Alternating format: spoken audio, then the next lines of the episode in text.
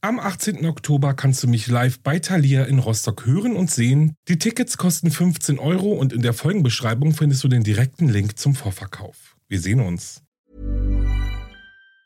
Hey, it's Ryan Reynolds and I'm here with Keith, co-star of my upcoming film If, only in theaters May 17th. Do you want to tell people the big news? All right, I'll do it. Sign up now and you'll get unlimited for $15 a month in six months of Paramount Plus Essential Plan on us. Mintmobile.com slash switch.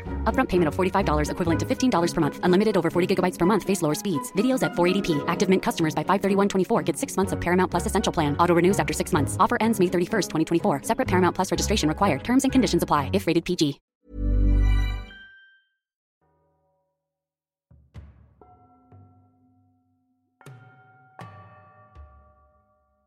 Hallo und herzlich willkommen zu Wahre Verbrechen. Mein Name ist Alex, das ist mein Podcast und ich freue mich über jede und jeden Einzelnen, der oder die eingeschaltet hat. All diejenigen, die mir schon etwas länger zuhören, wissen, ich liebe es, mich bei euch für eure Treue und euren Support zu bedanken, was ich hiermit auch tue, denn ja, ihr wisst schon, das ist alles nicht selbstverständlich oder so.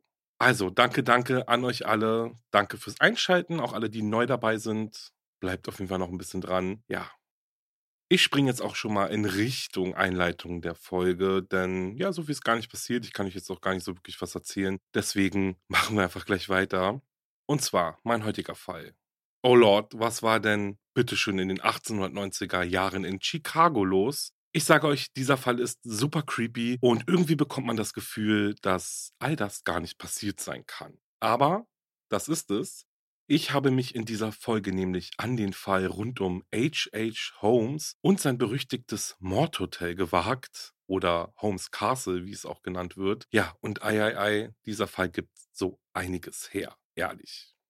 Es gibt viele Geschichten, Vieles ist wahr, vieles ist vielleicht auch übertrieben. Deswegen hört euch auch das Outro an. Da gehe ich nochmal so auf ein paar Mythen ein und auf so ein paar Sachen, die im Laufe des Jahrhunderts jetzt schon, ja, doch noch ans Tageslicht gekommen sind.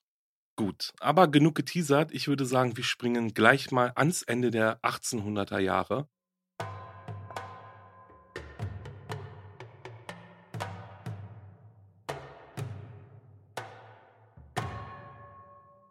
Die Weltausstellung von 1893 in Chicago war eines der meistbesuchten kulturellen Ereignisse der damaligen Zeit. Millionen von Menschen nahmen an den historischen Feierlichkeiten teil und fluteten Chicago regelrecht durch ihre Anwesenheit.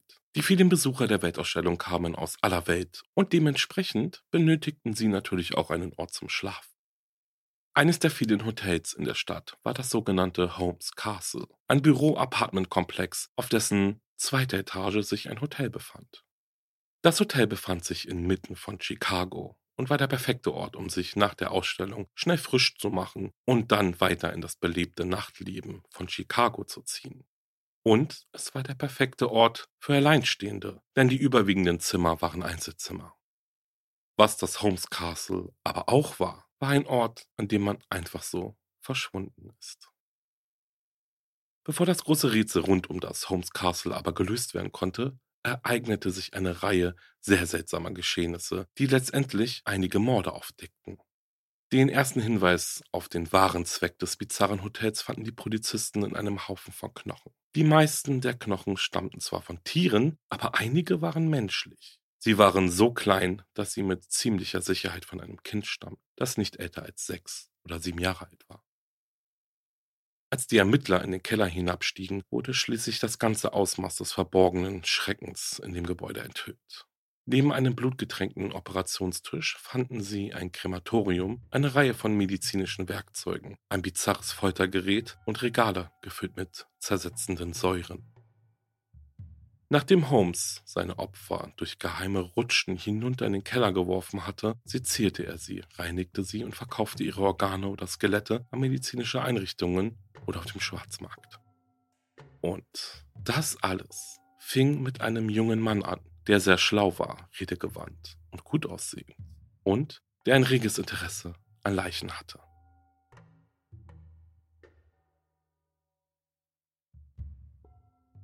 Er besorgte sich einen Hammer und Meißel, brach den unteren Teil des Schornsteins ab und fand fast ein komplettes Gebiss eines Kindes.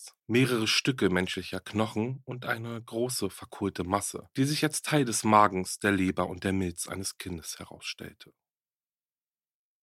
Herman W. Mudgett wurde am 16. Mai 1860 in Glimmentown geboren, verbrachte dabei seine Kindheit auf einer Farm in der Nähe von Burlington. Er war äußerst intelligent, ehrgeizig und fleißig. Am 4. Juli 1878, im Alter von 18 Jahren, heiratete er Clara A. Lovering und kurz danach gab er seine Stelle als Lehrer auf, um ein Medizinstudium in Burlington zu absolvieren. Ein Jahr später beendete er sein Studium und ging dann an das Ann Arbor College in Michigan, um seine Ausbildung abzuschließen. 1881 fiel Herman Mudgett eine Leiche in die Hände, die eine bemerkenswerte Ähnlichkeit mit der eines Kommilitonen hatte, der mit ihm eng befreundet war und der kurz zuvor eine Lebensversicherung über 1000 Dollar abgeschlossen hatte, in der er als Begünstigter genannt wurde. Dieser Fund brachte die beiden Studenten auf die Idee, die Leiche heimlich in das Bett von Hermans Freund zu legen und sie als ihn auszugeben. Und offensichtlich wurde der Fall wenig oder gar nicht untersucht, denn Herman kassierte die Versicherungssumme ohne Probleme und teilte sie mit seinem nicht ganz so totem Kumpel. Kurz darauf verließ er das College und landete über einige Umwege schlussendlich in Chicago, wo er eine eigene Apotheke eröffnete und unter dem Namen H.H. Holmes am 28. Januar 1887 Myrta Belknap heiratete, obwohl er von seiner ersten Frau Clara Lovering noch gar nicht geschieden war. Am 17. Januar 1894 heiratete er unter dem Namen Howard Holmes die aus St. Louis stammende Georgie Yoke. Bevor er aber Georgie Yoke heiratete, reiste Holmes unter zahlreichen Pseudonymen durch das ganze Land und beteiligte sich an verschiedenen Unternehmen. So häufte er ein beträchtliches Vermögen an und errichtete mit diesem ein vierstöckiges Gebäude an der Ecke 63 Seven Water Street in Chicago, das als Holmes Castle bekannt wurde. Doch jetzt reisen wir noch einmal in die Vergangenheit. Um 1889 herum lernte Holmes in Chicago Benjamin F. Pittezel kennen, mit dem er eine enge berufliche Partnerschaft einging und der später verdächtigt wurde, Holmes Partner bei vielen seiner Verbrechen zu sein. Zu dieser Zeit lebte Pittezels Familie in St. Louis. Am 9. November 1893 schloss Pittezel bei der Fidelity Mutual Life Association of Philadelphia eine Lebensversicherung über 10.000 Dollar ab, die auf seine Frau ausgestellt war. Holmes wusste dies natürlich und schlug seinem Geschäftspartner und seiner Frau vor, dass Benjamin nach Philadelphia gehen und unter dem Namen B.F. Perry ein Büro eröffnen, über welches er Patente kaufen und verkaufen sollte. Holmes erklärte, dass er dann eine Suche in Krankenhäusern oder medizinischen Fakultäten starten würde, um eine Leiche zu finden, die ähnliche Merkmale und einen ähnlichen Körperbau wie sein Geschäftspartner hatte. Die Leiche würden sie dann heimlich in dem Büro platzieren und eine versehentliche Explosion vortäuschen, so dass keine Fragen gestellt werden würden. Benjamin Pittersell würde verschwinden und seine Frau und seine 14-jährige Tochter Alice würden nach Philadelphia reisen, um die Leiche als die ihres Vaters und Ehemannes zu identifizieren. Holmes war sich sicher, die Versicherungssumme würde ohne Fragen ausgezahlt werden und dann könnte Pittersell in aller Ruhe zu seiner Familie zurückkehren. Benjamins Frau war gegen diesen Plan. Sie konnte sich in keinster Weise vorstellen, dass dieser auch nur im entferntesten funktionieren würde. Doch Holmes hatte eine gewisse Macht über seinen Partner. Und so dauerte es nicht lange, bis Benjamin Pittersell am 17. August 1894 sein Büro in der Callowhill Street 1316 eröffnete. Am 15. Juni 1894, als Holmes in St. Louis weilte, um die Einzelheiten seines Plans zu regeln, kaufte er sein Drogeriegeschäft, das er mit einer Hypothek belastete. Kurz darauf verkaufte er das mit der Hypothek belastete Grundstück und am 19. Juli wurde er verhaftet, weil er in Zusammenhang mit diesem Verkauf Geld unter Vorspielung falscher Tatsachen erbeutet hatte, bzw. haben soll. Im Gefängnis dann lernte er einen Marion Headspath kennen, der 1891 zusammen mit drei anderen einen Zug in der Nähe von St. Louis überfallen hatte und in San Francisco gefangen genommen wurde. Der Kriminelle empfahl ihn den Anwalt J.D. Howe, der Holmes aus dem Gefängnis bringen sollte. Und so kam es dann auch. Am 31. Juli desselben Jahres wurde Holmes dann gegen eine Kaution aus dem Gefängnis freigelassen. Am 22. August, also einen knappen Monat später, geschah dann Folgendes. Ein Tischler namens Eugene Smith betrat das Büro von Pittezel alias Perry, um die Vorzüge seiner von ihm entworfenen und erfundenen Säge zu besprechen, die er auf den Markt bringen wollte. Perry hörte sich seine Beschreibung der Erfindung an und bat ihn am nächsten Tag ein Modell mitzubringen. Am Montag, dem 3. September, kam Smith dann erneut vorbei um sich zu erkundigen, wie sich sein Gerät bzw. seine Säge verkaufte. Doch Perry war nicht im Büro, aber sein Hut und sein Mantel waren dort. Smith glaubte, er sei für einige Augenblicke hinausgegangen, wartete und ging dann aber irgendwann wieder. Als er dann am nächsten Tag zurückkehrte, stand das Büro wieder leer, beziehungsweise immer noch. Denn Smith stellte fest, dass sich der Mantel und der Hut an derselben Stelle befanden wie schon am Tag zuvor. Smith erkundigte sich in der Nachbarschaft und erfuhr, dass Perry seit Samstag nicht mehr gesehen worden war. Da er aber beide Stockwerke des kleinen Gebäudes gemietet hatte und auch in diesem wohnte, ging Smith nach oben und fand dann in einem Hinterzimmer die Leiche des Patentverkäufers. Die Brust und die Gesichtshälfte waren stark verbrannt. In der Nähe des Leichnams fanden sich Scherben einer Flasche, eine Tabakpfeife und ein verbranntes Streichholz. Am 19. September erfuhr dann Frau Pittitzel in St. Louis, dass ihr Mann tot sei. Sie wurde gebeten, gemeinsam mit ihrer Tochter Alice nach Philadelphia zu kommen, um die Leiche zu identifizieren. Frau Pittitzel unterzeichnete daraufhin ein vorbereitetes Papier, das dem von Holmes beauftragten Anwalt eine Vollmacht zur Abholung des Geldes erteilte und reiste mit Alice ab, wobei sie da noch davon ausging, die Leiche eines Fremden zu identifizieren und dass ihr Mann am Leben und wohlauf sei. Jedenfalls wurde die Versicherungssumme tatsächlich an den von Holmes beauftragten Anwalt ausgezahlt. Holmes machte sich dann auf die Reise nach St. Louis, um Frau Pittitze die 10.000 Dollar zu übergeben, abzüglich Spesen in Höhe von 2.800 Dollar. Nachdem Frau Pittezel und ihre Tochter die Leiche in Philadelphia identifiziert hatten, reiste sie alleine zurück nach St. Louis und Alice, also ihre 14-jährige Tochter, blieb bei Holmes in Philadelphia, der Frau Pittezel erzählte, dass er Alice zu ihrem Vater bringen würde. Ihre Tochter begleitete ihn nicht zurück nach St. Louis, weswegen Frau Pittezel nun eindringlich danach verlangte, ihren Mann und ihre Tochter zu sehen. Holmes teilte ihr mit, dass sie sich gedulden müsse, da die Versicherungsbeamten der ganzen Angelegenheit misstrauisch gegenüberstünden und er es für ratsam halte, dass die Familie vorerst getrennt bleibe. Er erklärte sogar, dass er gekommen sei, um die beiden kleineren Kinder, Nellie und Howard, abzuholen und sie nach Covington zu bringen, wo eine nette alte Dame bereits für Alice sorgte. Frau Pittitzel war natürlich alles andere als begeistert von Holmes Plan, stimmte aber letztendlich zu. Durch einen weiteren Betrug ließ Holmes sich dann von ihr etwa 7000 Dollar geben und wies sie an, zu ihren Eltern nach Galva zu fahren. Er selbst reiste am 28. September mit den beiden Pittitzel-Kindern ab, nachdem er versprochen hatte, dass die gesamte Familie zum frühestmöglichen Zeitpunkt wieder vereint sein würde. Zu diesem Zeitpunkt befand sich Alice in der Obhut einer Dame in Covington, und auf Holmes Bitte hin schrieb sie einen fröhlichen Brief an ihre Mutter, in dem sie von ihrer tollen Zeit berichtete.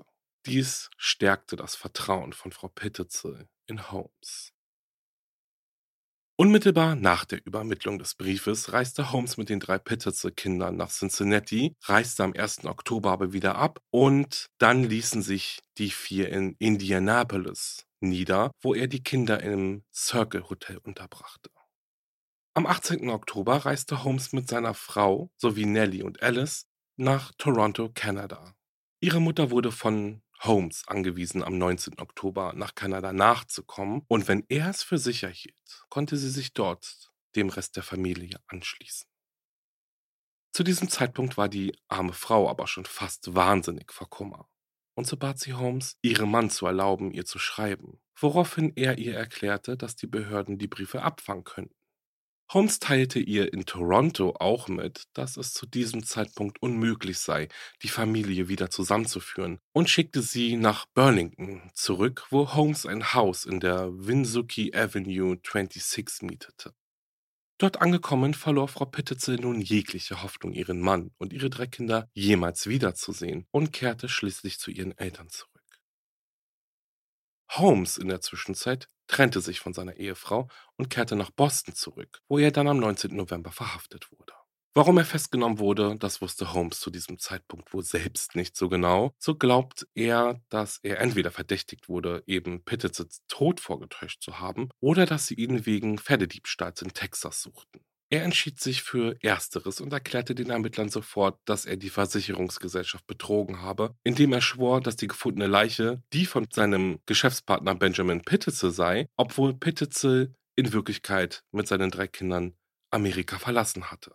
Er erklärte sich bereit, nach Philadelphia zurückzukehren und sich des Versicherungsbetrugs für schuldig zu bekennen, sofern er nicht an die texanischen Behörden ausgeliefert werden würde. Was so viel bedeutet, dass der Pferdediebstahl, den er in Texas begangen hat, um einiges schlimmer war als der Versicherungsbetrug in Philadelphia. Als Holmes eine Erklärung abgab, in der er behauptete, Frau Pittitzel sei an dem Betrug beteiligt, wurde sie verhaftet und nach Boston gebracht. Sie wurde einem strengen Kreuzverhör unterzogen, an dessen Ende die Ermittler jedoch von ihrer Unschuld überzeugt waren. Dennoch wurde sie am 19. November gemeinsam mit Holmes nach Philadelphia gebracht. H.H. Holmes wurde erst am 3. Juni 1895 wegen Betrugs an der Versicherungsgesellschaft vor Gericht gestellt. Er bekannte sich bereitwillig für schuldig. Zu diesem Zeitpunkt waren aber bereits mehrere Monate vergangen, ohne dass man etwas von Benjamin Pittitzel und oder von seinen drei Kindern gehört hatte. Und so kam es dann, dass die Ermittler allmählich den Verdacht bekamen, dass Holmes sich weitaus schlimmerer Verbrechen schuldig gemacht hatte als den Betrug an einer Versicherungsgesellschaft durch den Austausch einer Leiche.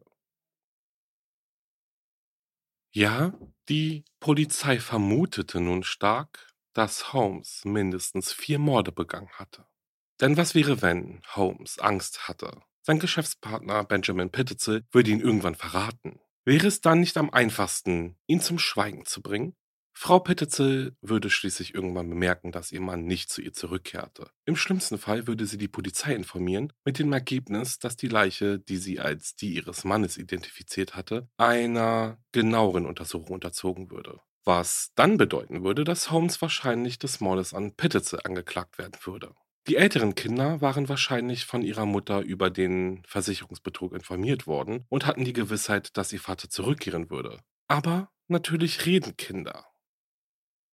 Die Ermittler nahmen an, dass Holmes dies alles wusste und dass er sich erst dann in Sicherheit wähnte, wenn die gesamte Familie Pittitzel beseitigt sein würde. Er konnte aber nicht darauf hoffen, sechs Menschen auf einmal zu töten, ohne entdeckt zu werden. Also beschloss er, sie zu trennen und eine nach dem anderen zu ermorden. Am 27. Dezember 1894 gab Holmes eine Erklärung ab, die im Wesentlichen wie folgt lautete. Ich bedauere, dass ich in der Vergangenheit falsche Aussagen gemacht habe, aber die folgenden Fakten sind wahr. Während Benjamin Pittitzel in der Kellerhoe Street 1316 wohnte, trank er sehr viel und ich stellte ihn deswegen zur Rede. Er wirkte verzweifelt und sagte, er solle lieber so viel trinken, dass er sich umbringe und alles hinter sich lasse. Am nächsten Morgen suchte ich seine Wohnung auf und verschaffte mir mit einem Schlüssel Zugang zum Gebäude. Ich fand einen an mich adressierten Brief, den ich vernichtete und in dem er mir mitteilte, dass ich seine Leiche im Obergeschoss finden würde. Ich ging die Treppe hinauf und fand ihn tot auf dem Boden liegen. In seinem Mund befand sich ein Gummischlauch, der mit einem Federkiel verbunden war, der durch einen Knoten in einer großen Flasche mit Chloroform lief. Ich hatte mit Benjamin Pittitzel vereinbart, dass die Leiche, die an seine Stelle treten sollte, im Gesicht und an den Händen verbrannt werden sollte, indem man eine Mischung aus Benzin, Chloroform und Ammoniak auf sie goss und sie dann in Brand setzte dass dann eine große Flasche zerbrochen und eine rauchende Pfeife und ein brennendes Streichholz in der Nähe platziert werden sollten. Der Zweck war, zu zeigen, dass die Person, die Pizzezil oder Perry sein sollte, tatsächlich die Mischung in der Flasche entzündet hatte, während sie ihre Pfeife anzündete und dass die Flasche explodierte und der Tod durch die Verbrennung verursacht wurde. Als ich dann aber Benjamin Pittitsits Leiche sah, beschloss ich, diesen Plan in allen Einzelheiten auszuführen. Die drei Pittitsits Kinder befinden sich jetzt in Europa in der Obhut von Miss Minnie Williams. Es war leicht zu beweisen, dass Holmes die Wahrheit über die Identität des gefundenen Toten sagte, aber den Rest seiner Aussage glaubt ihm niemand. Klar war nun, dass Holmes unschuldig in Bezug dessen war, eine Leiche ausgetauscht zu haben. Stattdessen soll er Benjamin Pittitze ermordet haben. Der Staatsanwalt sah sich nach einem Ermittler um, der über ausreichende Fähigkeiten und Entschlossenheit verfügte, um diesen gigantischen Fall zu übernehmen und die Wahrheit herauszufinden. Letztendlich entschied er sich dann für Frank Geyer vom Philadelphia Police Department. Da acht Monate vergangen waren, seit die Pittitsits Kinder das letzte Mal gesehen worden waren, kann man verstehen, dass die Hindernisse, mit denen die Beamten konfrontiert wurden, scheinbar unüberwindbar waren. Und genau deshalb machte Frank Geyer sich am 26. Juni 1895 mit Fotos von Holmes und den drei Kindern auf die Suche nach Hinweisen. Er fuhr nach Cincinnati und begann Hotels abzusuchen. Als er das Hotel Bristol erreichte, identifizierte der Angestellte die Bilder als die eines Mannes und dreier Kinder, die unter dem Namen Cook registriert waren. Frank Geyer vermutete, dass Holmes die Kinder in einem Haus in einem Vorort der Stadt ermordet hatte, und so begann er, die Immobilienbüros in der Stadt und in den Vororten aufzusuchen. Als er dann im Büro von J.C. Thomas in der East 3rd Street 15 ankam, erkannte der Angestellte Holmes auf dem Bild und es stellte sich heraus, dass dieser ein Haus in der Poplar Street 305 gemietet hatte, in dem er nur zwei Tage blieb. Frank Geyer begab sich also dorthin und befragte eine gewisse Miss Hill, die nebenan wohnte. Sie erzählte ihm, wie sie beobachtet hatte, wie Holmes einen riesigen Ofen in das Haus brachte, aber keine Möbel. Diese merkwürdige Beobachtung beschäftigte sie sehr. Holmes bemerkte jedoch irgendwann, dass seine Nachbarin ihn ganz genau beobachtete, und so beschloss er Hals über Kopf, seine Pläne zu ändern. Aber bevor er das Haus verließ, bot er seiner neugierigen Nachbarin den Ofen als Geschenk an. Geyer fuhr dann nach Indianapolis und besuchte dort die Hotels und Immobilienbüros. Aus den Briefen, die die Kinder an ihre Mutter schrieben und welche Holmes abgenommen wurden, als er das erste Mal verhaftet wurde, gewann er wertvolle Informationen über den Weg, den die Kinder genommen hatten. Und so machte er in Indianapolis einen gewissen Mr. Herman Ekelow ausfindig, der die Bilder der drei Kinder sofort als die von Gästen identifizierte, die bei ihm eincheckten, als er das Circle House Hotel führte. Er erzählte Geyer auch, dass die Kinder in ihrem Zimmer praktisch wie Gefangene gehalten wurden, und obwohl sie ständig weinten, weigerten sie sich, den Grund dafür zu nennen. In einem Brief, den Alice an ihre Mutter schrieb, kurz nachdem sie Indianapolis verlassen hatten und der bei der Verhaftung, wie ja schon gesagt, in Holmes Tasche gefunden wurde, bemerkte sie ganz unschuldig, dass ihr Bruder jetzt nicht bei ihnen sei. Dies überzeugte Frank Geyer davon, dass das Kind in oder in der Nähe von Indianapolis ermordet worden war. Aber es gelang ihm zu diesem Zeitpunkt nicht, dies zu beweisen. Nach den neuen Erkenntnissen, die Frank Geyer in Indianapolis erhalten hatte, war sein nächstes Ziel Chicago. Und dort angekommen, stand er schon bald vor dem Holmes Castle, dem von H. H. Holmes eröffneten Hotel- und Apartmentkomplex.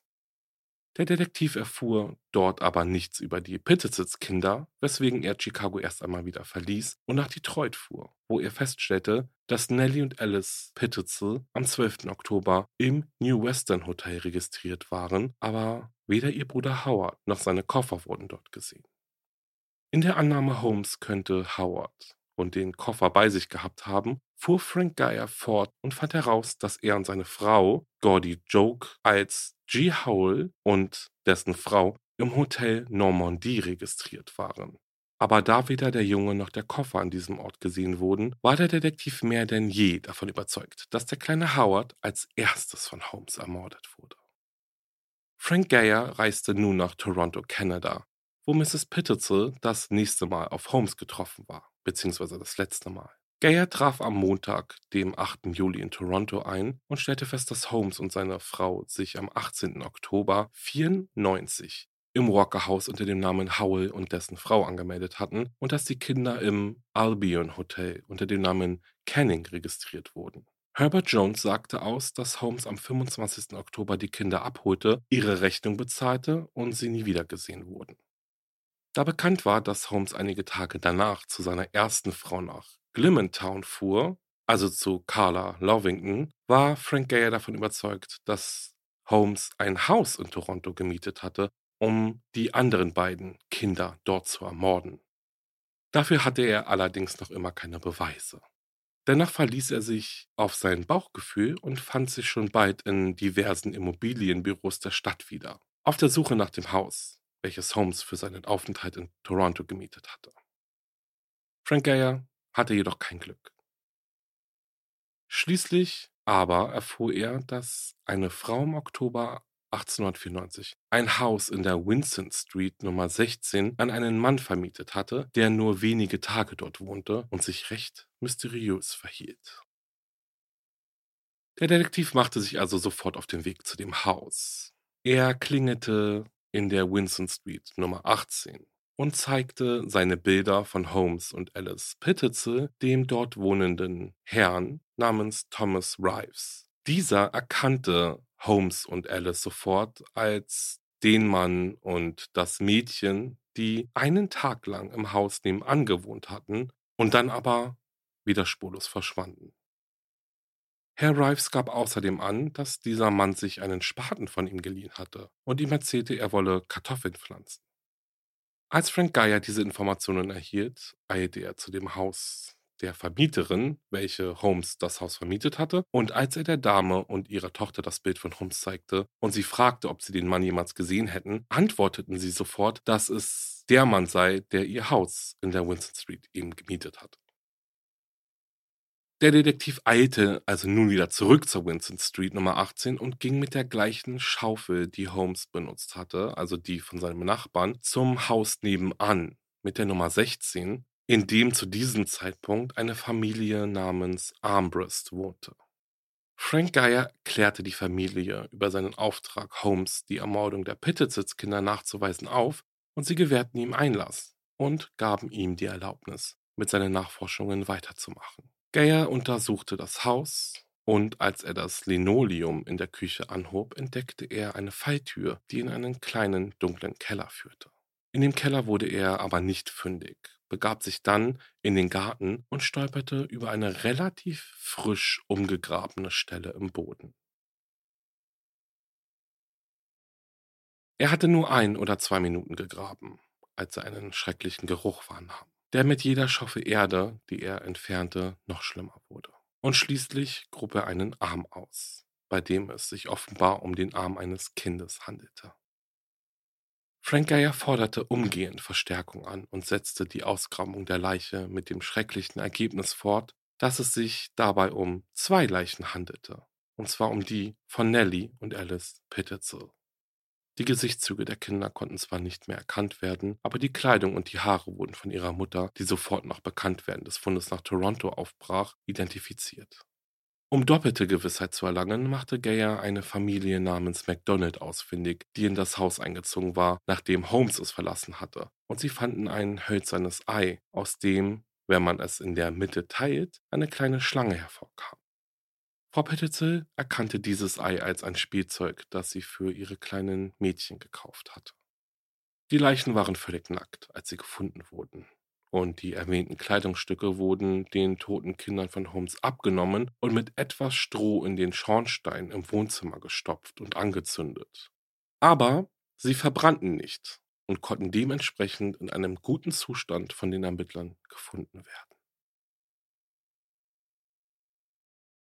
Am 19. Juli, nach der Beerdigung der Pittitzel-Kinder in Toronto, fuhr Geyer nach Detroit, wo er erfuhr, dass Holmes ein Haus in der 241 East Forest Avenue gemietet hatte und eine Durchsuchung ergab, dass er im Keller ein Grab ausgehoben hatte. Aber bevor er Gelegenheit hatte, seine Arbeit abzuschließen, erreichte ihn die Information, dass ein Detective ihm auf der Spur war und so verließ er schnellstmöglich das Haus. Frank Geyer verließ Detroit am 23. Juli und kehrte nach Indianapolis zurück, um nach der Leiche des kleinen Howard Pitzel zu suchen. Tagelang durchkämmte er unermüdlich die Immobilienbüros, sowohl in der Stadt als auch in den Vororten. Am 1. August kehrte er dann nach Chicago zurück, da im Holmes Castle ein Kinderskelett gefunden worden. Geyer war jedoch davon überzeugt, dass es sich um die Überreste eines anderen Kindes handelte und kehrte nach einigen Tagen nach Indianapolis zurück. Seine Suche umfasste nun alle Kleinstädte in einem Umkreis von mehreren Meilen um die Stadt herum, und nach fast einem Monat unermüdlicher Suche blieb kein Ort mehr übrig, den er nicht besucht hatte. Außer dem hübschen Städtchen Irvington, etwa zwei Meilen von Indianapolis entfernt. In dieser Stadt machte sich Geyer müde auf den Weg zum Maklerbüro eines älteren Mannes namens Brown. Nachdem er seine Geschichte erzählte und seine Bilder hunderte Male gezeigt hatte, nach Wochen fruchtloser Arbeit und Nächten mit unruhigem Schlaf, erzählte Geyer erneut seine Geschichte und zeigte seine Bilder von H.H. Holmes. Der alte Mann Brown bemerkte, dass es sich um das Bild eines Mannes handelte, der im Oktober 1894 ein Haus von ihm gemietet hatte. Da das Haus einem Dr. Thompson gehörte, eilte Frank Geyer zu ihm und der Arzt identifizierte nicht nur den Mann auf dem Bild als H.H. Holmes, sondern erzählte dem Detective, dass ein bei ihm angestellter Junge namens Albert Moorman diesen Mann mit einem Jungen in dem Haus gesehen hatte. Bei seiner Befragung identifizierte dieser Albert dann sofort die Bilder von Holmes und dem kleinen Howard Pittezel. Er gab an, dass er jeden Nachmittag eine Kuh melken musste, die auf dem Grundstück hinter dem von Holmes gemieteten Haus gehalten wurde, und dass Holmes ihn bat, ihm beim Aufstellen eines Ofens zu helfen, wenn er mit dem Melken fertig war. Der Junge kam natürlich der Bitte nach, und während er Holmes half, diesen Ofen aufzubauen, fragte er ihn, warum er denn keinen Gasofen anstelle eines Kohleofens benutze, woraufhin Holmes antwortete, dass Gas nicht gesund für Kinder sei. Der kleine Howard war anwesend, als er diese Bemerkung machte.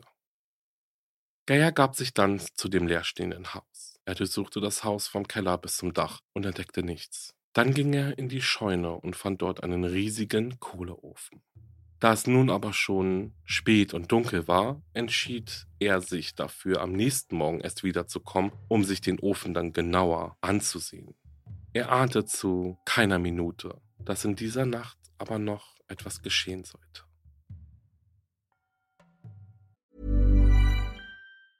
Hey, it's Ryan Reynolds and I'm here with Keith, co-star of my upcoming film If, only in theaters May 17th. Do you want to tell people the big news? All right, I'll do it. Sign up now and you'll get unlimited for $15 a month in six months of Paramount Plus Essential Plan on us. Mintmobile.com slash switch. Upfront payment of $45 equivalent to $15 per month. Unlimited over 40 gigabytes per month. Face lower speeds. Videos at 480p. Active Mint customers by 531.24 get six months of Paramount Plus Essential Plan. Auto renews after six months. Offer ends May 31st, 2024. Separate Paramount Plus registration required. Terms and conditions apply if rated PG.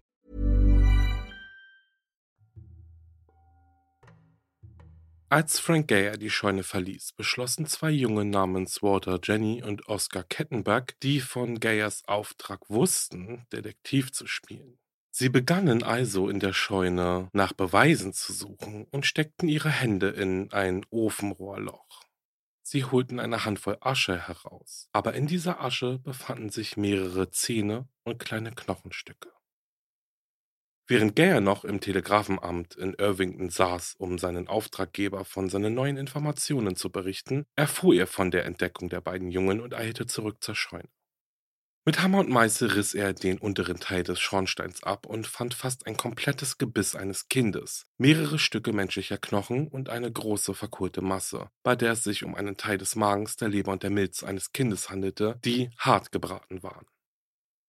Mit Bekanntgabe des Leichenfundes meldete sich nun ein Lebensmittelhändler, der angab, dass der Junge, dessen Bild Geyer ihm zeigte, an einem Tag im Oktober in sein Geschäft gekommen war und seinen Mantel dort liegen gelassen hatte und sagte, dass er ihn abholen würde, aber nicht mehr zurückkam.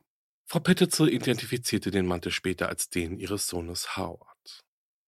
Am 1. September 1895 kehrte Detective Geyer nach Philadelphia zurück und nachdem er von allen Seiten beglückwünscht wurde, weil er eines der größten Rätsel der amerikanischen Kriminalgeschichte gelöst hatte, machte er sich daran, H.H. Holmes vor Gericht zu bringen. Holmes wurde des Mordes an Benjamin Pittelze angeklagt und der Prozess wurde für den 28. Oktober angesetzt. Während Detective Frank Geyer damit beschäftigt war, die vermissten Kinder der Familie ausfindig zu machen, untersuchten die Behörden in Chicago, Fort Worth, Texas und aus zahlreichen anderen Städten und Staaten Holmes' Werdegang vor der Ermordung des Großteils der Familie Pittitzel. Und als die Ermittler das Holmes Castle an der Ecke 63rd 7 Wallace Street in Chicago das erste Mal betraten, waren sie erstaunt über die ausgeklügelten Vorbereitungen, die H.H. Holmes getroffen hatte, um seine Opfer in die Falle zu locken und ihre Überreste mitten im Herz einer Großstadt zu entsorgen. Bei dem Gebäude handelte es sich um ein vierstöckiges Backsteingebäude auf einem Grundstück von etwa 50 mal 120 Fuß. Im unteren Stockwerk befanden sich mehrere Geschäfte. An der Ecke eine Drogerie, die Außenräume der drei oberen Stockwerke hatten quadratische Erkerfenster und waren in Wohnungen und Büros unterteilt. Mit Ausnahme des Teils, der von Holmes in Verbindung mit seinem Horrorhotel genutzt wurde. Die Hotelzimmer befanden sich im zweiten Stock und in einem Büro gab es ein Gewölbe, aus dem bei geschlossener Tür weder Luft noch Schall entweichen konnte. Von seinem Badezimmer aus, das keine Fenster hatte, führte eine geheime Treppe in den Keller, und um diese Treppe zu erreichen, wurde der Teppich im Badezimmer angehoben und man fand eine Falltür. Das Labor im dritten Stock war auf ähnliche Weise mit dem Keller verbunden. Es gab keine andere Möglichkeit, diesen Teil des Kellers zu erreichen, außer über diese geheime Treppe. In diesem Keller befand sich ein großer Rost mit einer abnehmbaren Eisenabdeckung davor. Und unter diesem Rost war ein großer Feuerraum. In einem Aschehaufen in der Ecke wurden mehrere kleine Stücke verbrannter menschlicher Knochen gefunden, und in der Mitte des Raumes befand sich ein langer Seziertisch, auf dem man Blut und Abdrücke von chirurgischen Instrumenten fand. Am 24. Juli 1895 begannen die Detectives Fitzpatrick und Norton von der Chicagoer Polizei mit einer systematischen Suche nach Beweisen für die von Holmes in diesem Gebäude begangenen Verbrechen. Sie gruben den Keller aus und fanden in Asche vergraben 17 Rippen, drei Wirbelabschnitte der Wirbelsäule und mehrere Zähne, die am oberen Teil eines Kieferknochens befestigt waren. Außerdem fand man ein Teil eines Kindermantels, der verwest und von Kalk zerfetzt war, sowie ein durch und durch blutgetränktes Kleidungsstück einer Frau. Diese Funde wurden zur Untersuchung an einen Dr. Stingfield gebracht, der nach seiner Untersuchung erklärte, dass es sich bei den Flecken auf dem Kleidungsstück der Frau um menschliches Blut und bei den Knochen um Teile der Anatomie von Kindern im Alter von 8 bis 14 Jahren handelte. Im Rahmen der Untersuchung der Morde an den Pittitzel-Kindern sagte Holmes aus, die Kinder seien in der Obhut einer gewissen Minnie Williams, die sie mit nach Europa genommen hatte, wenn ihr euch erinnert. Und diese Aussagen von Holmes führten letztendlich dann zu einer Untersuchung über die Identität von Miss Williams und dazu, dass Holmes zwei weitere Morde zur Last gelegt wurden. Miss Williams trat 1893 als Stenografin in Holmes Dienste. Zu dieser Zeit stand er an der Spitze der sogenannten Campbell Yates Manufacturing Company, deren Büros sich in seinem Holmes Castle befanden. Als er erfuhr, dass sie und ihre Schwester Nettie ein wertvolles Stück Land in Fort Worth, Texas besaßen, machte er Miss Minnie eine Liebeserklärung und es heißt, dass sie gemeinsam im Holmes Castle lebten. Gegen Ende des Jahres 1893 schrieb Minnie auf Wunsch von Holmes an Nettie, dass sie heiraten würden und bat Nettie, die Lehrerin an einer Akademie in Fort Worth war, sofort nach Chicago zu reisen, um an der Hochzeit teilzunehmen. Nettie traf kurz darauf in Chicago ein, doch schon nach kurzer Zeit verschwanden die beiden Schwestern auf mysteriöse Weise und wurden nie wieder gesehen. Im Februar 1894 reiste Holmes Geschäftspartner und späteres Mordopfer Benjamin Pittitzel unter dem Namen Lyman von Chicago nach Fort Worth und ließ eine Urkunde über ein wertvolles Grundstück an der Ecke Second und Rusk Street zu Protokoll geben. Auf diesem Grundstück begann Lyman alias Benjamin Pittelsel ein Gebäude zu errichten und kurz darauf erschien H. H. Holmes alias Mr. Pratt auf der Bildfläche. Ihre geschäftlichen Angelegenheiten gerieten in ein großes Durcheinander und die beiden verließen die Stadt, bevor das Gebäude fertiggestellt war. Aber nicht, bevor Holmes ein Pferd gestohlen und zahlreiche andere zwielichtige Geschäfte getätigt hatte. Am 19. Juli 1895 führte die Polizei eine weitere Durchsuchung des Hotelkomplexes von Holmes durch und fand weitere verkohlte Knochen, mehrere Metallknöpfe und einen Teil einer Uhrkette. C.E. Davis, der früher ein Juweliergeschäft im Holmes Castle betrieb, identifizierte diese Uhrenkette als Eigentum von Minnie Williams und gab an, dass er sie bei zwei Gelegenheiten repariert habe. Außerdem gab er an, Minnie Williams mit einem Kleid gesehen zu haben, an dem ähnliche Knöpfe wie die gefundenen angebracht waren. Am 4. August fand Detective Fitzpatrick die Truhe von Minnie Williams im Zimmer des Hausmeisters, wobei man versucht hatte, ihre Initialien auf der Truhe zu übermalen.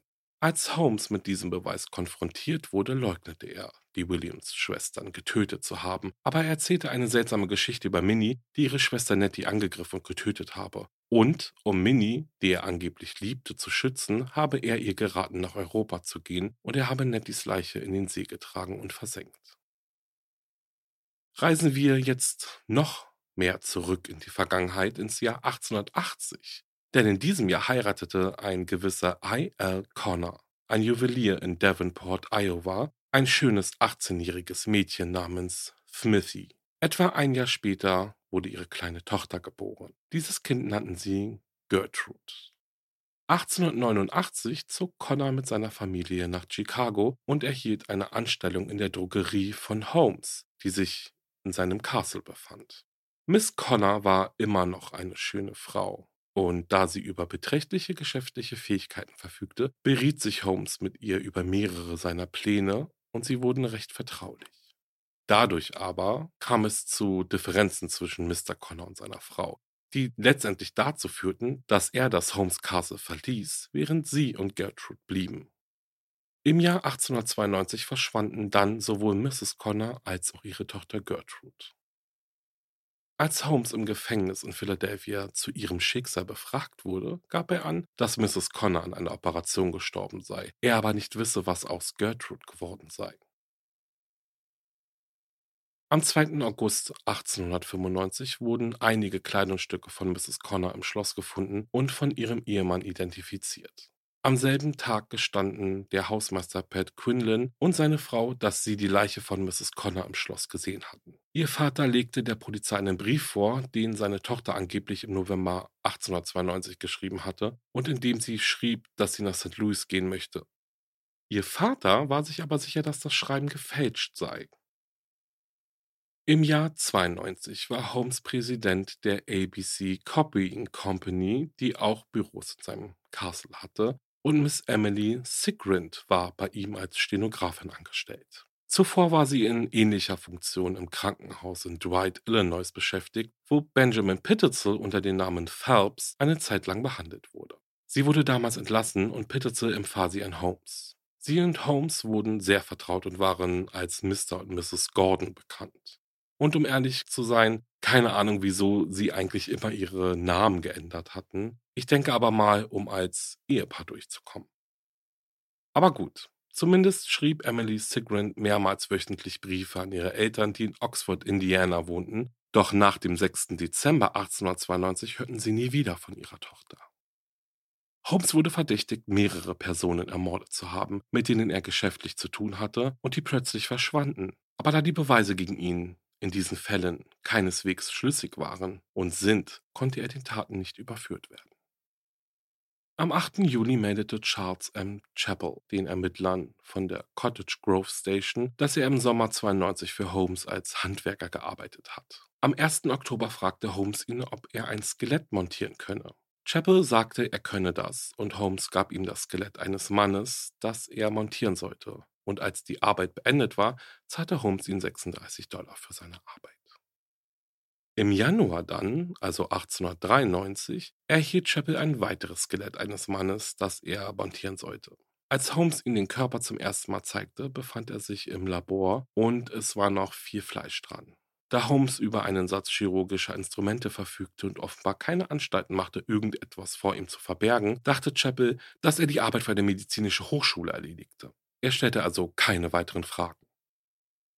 Im Juni dann desselben Jahres übergab Holmes Chappell ein weiteres Skelett, forderte es aber nie von ihm zurück. Und so übergab der Handwerker das Skelett nach Bekanntwerden, was in Holmes Castle geschehen ist, an die Polizei. Am 28. Oktober 1895 begann in Philadelphia der Prozess gegen H.H. Holmes wegen des Mordes an Benjamin Pittezel und kaum hatte die Auswahl der Geschworenen begonnen, kam es zu einem Missverständnis zwischen Holmes und seinen Anwälten, die sich vorübergehend von dem Fall zurückzogen. Während ihrer Abwesenheit führte Holmes dann selbst die Auswahl durch. Die Staatsanwaltschaft vertrat die Theorie, dass Holmes seinen Geschäftspartner Benjamin Pittezel mit Chloroform betäubte, während dieser entweder schlief oder betrunken war. Drei Ärzte sagten aus, dass der Tod durch Chloroformvergiftung verursacht wurde. Benjamins Frau, die, um es zu verdeutlichen, ein körperliches Wrack geworden war, identifizierte ein Foto als das Bild ihres verstorbenen Mannes und identifizierte auch die Kleidung, die die Leiche trug, als die ihres Mannes. Dann sagte sie ausführlich über die Verschwörung zum Versicherungsbetrug aus und wiederholte die vielen Gespräche, die sie mit Holmes über den Verbleib ihres Mannes geführt hatte. Um zu beweisen, dass Benjamin Pittezel nicht, wie von Holmes behauptet, an Selbstmord dachte, legte seine Frau einen Brief vor, den ihr Mann einige Tage vor seinem Tod geschrieben hatte und in dem er seine Absicht äußerte, seine Familie zu einem frühen Zeitpunkt nach Philadelphia zu holen. Und auch mehrere Personen identifizierten Benjamin Pittezels alias Perry auf dem Foto. Mehrere dieser Zeugen sagten auch aus, dass Perry zuletzt am Samstag, dem 1. September 1894 um 22.30 Uhr lebend gesehen wurde, als er eine benachbarte Bar aufsuchte, um einen Vorrat an Whisky für den Sonntag zu kaufen. Eugene Smith, der Pittezel alias Perry die Patentsäge zur Verfügung gestellt hatte, sagte aus, dass er die Leiche am darauffolgenden Dienstag fand. Und Sachverständige sagten aus, dass der Zustand der Leiche darauf hindeutete, dass der Mann mindestens zwei Tage tot war. Und dies würde eben bedeuten, dass er an einem Sonntag gestorben ist. Miss Yoke, die neue und unrechtmäßige Ehefrau von H.H. Holmes, die ja geglaubt hatte, sie sei seine rechtmäßige Ehefrau, sagte aus, dass am Samstagabend ein unbekannter Mann Holmes aufgesucht hatte. Ihr Mann habe ihr dann erzählt, dass es sich um einen prominenten Eisenbahner handele, der eine große Bestellung für seine Patentkopierer aufgeben wollte. Aber Holmes hatte später zugegeben, dass es sich bei dem Mann um Benjamin Pittezel gehandelt hat. Miss Yoke gab auch an, dass Holmes ihre Wohnung am Sonntag um 10.30 Uhr verließ und erst um 16.30 Uhr zurückkehrte, wobei sie seinen aufgeregten Zustand bemerkte. Sie packten eilig ihre Sachen und fuhren noch in der Nacht nach Indianapolis, wo sie nur einige Tage blieben, und dann fuhren sie weiter nach St. Louis, wo Holmes ja dann Frau Pittezel aufsuchte. Für Holmes Verteidigung wurden übrigens keine Zeugen aufgerufen. Vor den Geschworenen kommentierte der Vorsitzende Richter die absolute Macht von Holmes über seinen Geschäftspartner Benjamin Pittezel mit den Worten: Die Wahrheit ist seltsamer als die Fiktion. Und wenn Mrs. Pittezels Geschichte wahr ist, ist sie die wunderbarste Demonstration der Macht des Geistes über den Geist, die ich je gesehen habe. Und seltsamer als jeder Roman, den ich je gelesen habe. Am 2. November 1895 wurde der Fall den Geschworenen vorgelegt, die nach kurzer Beratung einen Schuldspruch fällten. Am 7. Mai 96 wurde Holmes in Philadelphia gehängt. Er gab sich bis zu seinem Ende völlig gleichgültig, heißt es. Einige Tage vor seinem Tod legte Holmes ein Geständnis ab, in dem er zugab, 27 Menschen getötet zu haben. Auf dem Schafott widersprach er jedoch dieser Aussage und behauptete, die einzigen Personen, für deren Tod er direkt oder indirekt verantwortlich sei, seien zwei Frauen gewesen, an denen er kriminelle Handlungen vorgenommen habe. Das Holmes Castle oder Mordhotel selbst ist heute nicht mehr vorhanden. Im Jahr 1895 brannte das Haus völlig aus, heißt es. Möglicherweise wurde das Feuer von zwei Männern gelegt, die nachts in das Gebäude eingedrungen waren. Das verbliebene Gebäude wurde 1938 abgerissen. Heute befindet sich in dem H.H. Holmes Haus ein unscheinbares Postamt.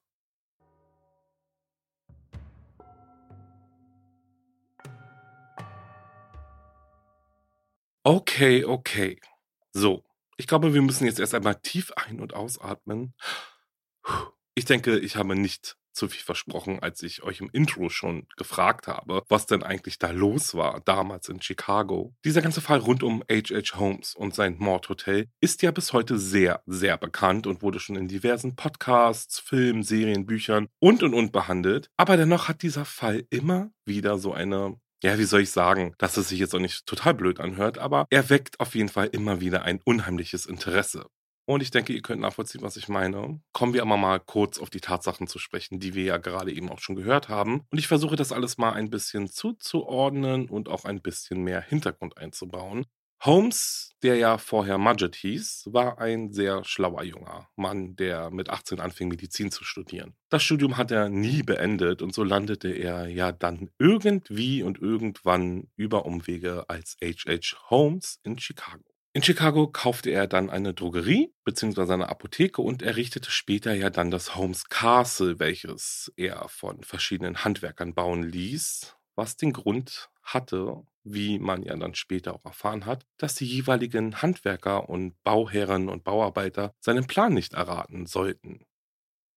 Holmes Castle hatte vier Etagen, in welchem Geschäfte, Büros, Apartments und eben Hotelzimmer angelegt waren. Und diese Hotelzimmer ließ Holmes ja dann als Folterkammern bauen. Einiges habt ihr ja schon in der Folge gehört, so wie das versteckte Treppen und Rutschen in den Keller führten. Einige Zimmer ließen sich per Knopfdruck nicht mehr von innen öffnen. Und so füllte Holmes das Zimmer mit Gas, um seine Gäste zu ermorden. Es heißt, dass Holmes auch so eine Art Alarmanlage hat bauen lassen, die so funktionierte, dass sie über dünne Schnüre, die, wenn man sie berührte, Holmes wie aufflackernde Glühbirnen darüber informierten, in welchem Flug gerade ein Gast durch das Hotel lief.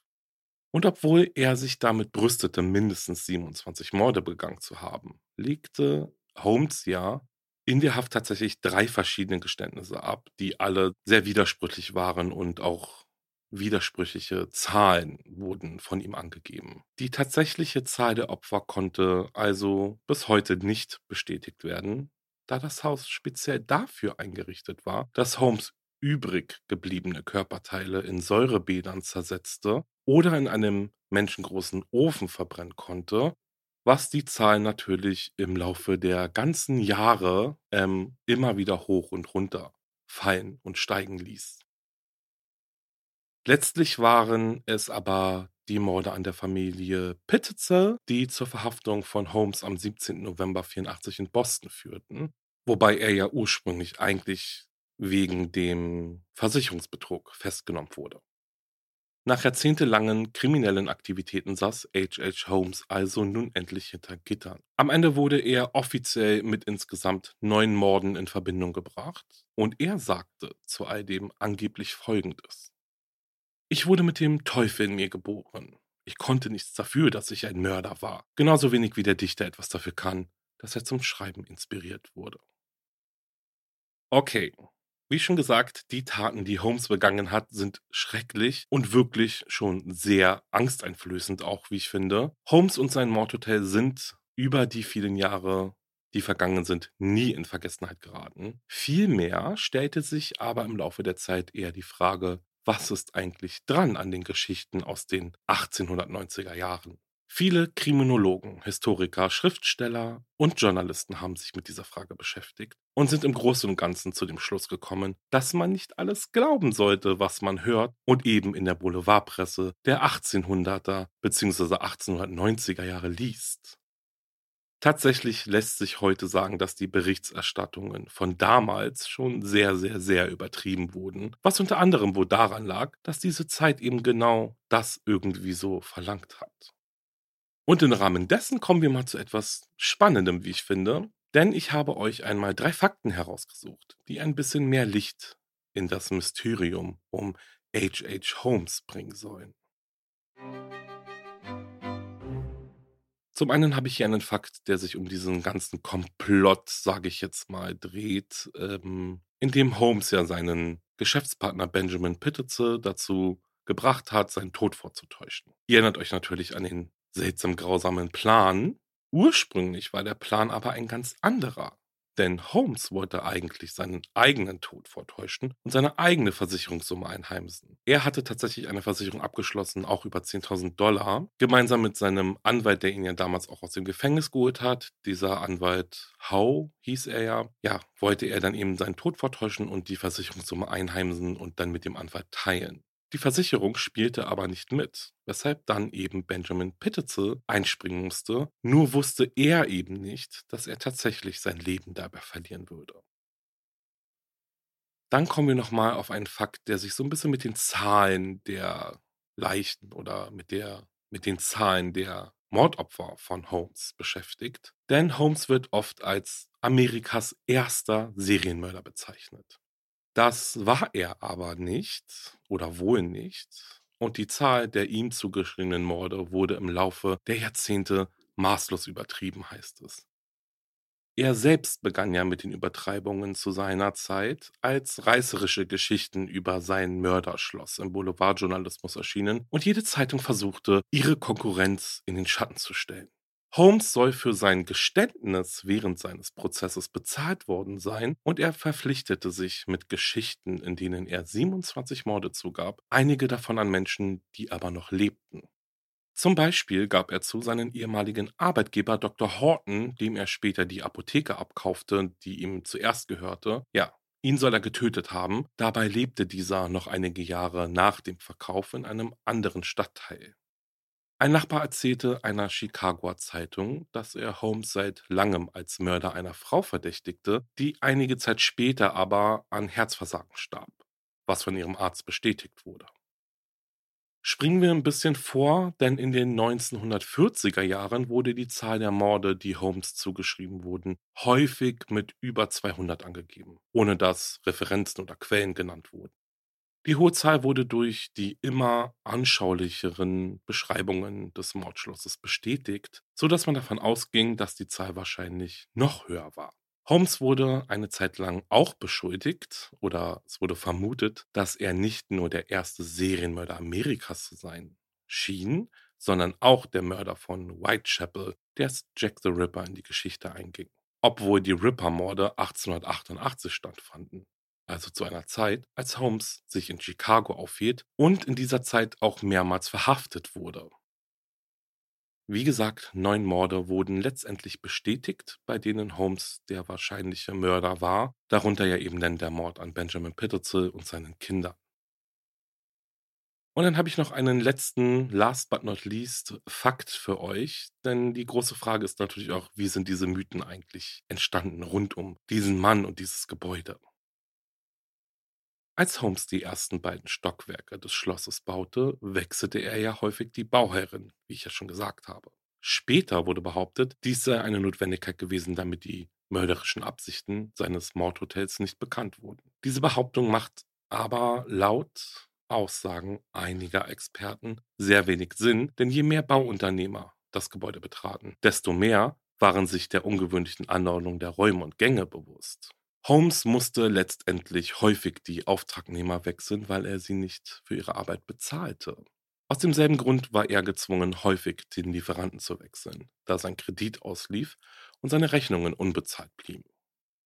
Das Mordhotel war auch alles andere als solide gebaut, sondern wurde eher schlampig fertiggestellt, heißt es. Und auch was die Beseitigung der vielen Leichen angeht, sehen das Experten heute etwas anders. Die Leichen der Opfer, die Holmes in seinem Hotel getötet haben soll, wurden ja angeblich an medizinische Fakultäten und Ärzte zum Studium der Anatomie verkauft oder im Holzofen im Keller verbrannt. Was aber wohl praktisch unmöglich war. Es ist auch ein Mythos, dass das Holmes Castle im August 1895 bis auf die Grundmauer niedergebrannt ist. Es wurde durch einen Brand wohl nur beschädigt und repariert und blieb bis in die 1930er Jahre in Betrieb, bis es dann aber abgerissen wurde. Während des Abrisses des Gebäudes tauchten viele der Geschichten über Holmes und das Mörderschloss in Groschenromanen wieder auf. Und somit lebte die Legende erneut auf. Die Beschreibungen der Medien, die zuvor ohne Beweise verfasst worden waren, wurden wiederholt und in der Regel erheblich ausgeschmückt. Es gibt tatsächlich noch einige mehr Facts, aber ich glaube, das wäre so eine ganze Folge gewesen von der Länge her. Guckt auf jeden Fall in die Shownotes, da ist ein Link zu den Facts und dann könnt ihr auch selber nochmal nachlesen. Und viel mehr bleibt auch erst einmal nicht zu sagen. Letztendlich zeigen die Berichte über die Taten oder Tatsachen auch, also nicht die Taten an sich, sondern eben die Berichte, auch wie sehr schon in den 1890er Jahren wahre Kriminalfälle die Öffentlichkeit bewegt und irgendwie fasziniert haben. Genauso wie uns jetzt gerade eben. Ja, okay. Bevor ich mich von euch verabschiede, kann ich mir aber nicht noch diese Mythen verkneifen, die rund um diesen Fall entstanden sind. Also hier kommen nochmal ein paar kurze Mythen. Und zwar zum einen heißt es, der Mann, der die Polizei ursprünglich auf die illegalen Geschäfte von Holmes aufmerksam gemacht hatte, wurde von einem Chicagoer Polizeibeamten erschossen. Der Direktor des Gefängnisses, in dem Holmes inhaftiert war, brachte sich selbst um. Das Büro des Bezirksstaatsanwaltes ging in Flammen auf und Patrick Quinlan, der ehemalige Hausmeister des Holmes Castle, der nach Holmes am meisten über das verwunschene Gebäude wusste, beging 1914 Selbstmord. Er hinterließ eine Notiz, also eigentlich nur einen Satz, und auf dem Zettel stand, ich konnte nicht schlafen.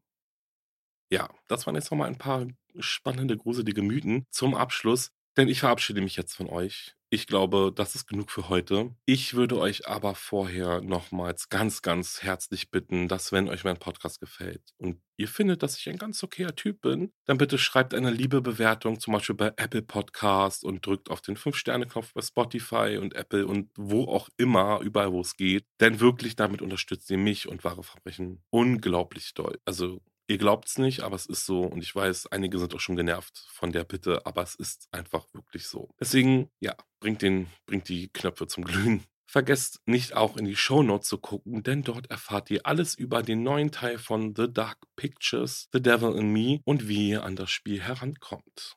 Dann bleibt mir nur noch zu sagen, danke fürs Zuhören und bis zum nächsten Mal. Bis dahin, bleibt sicher. Ciao.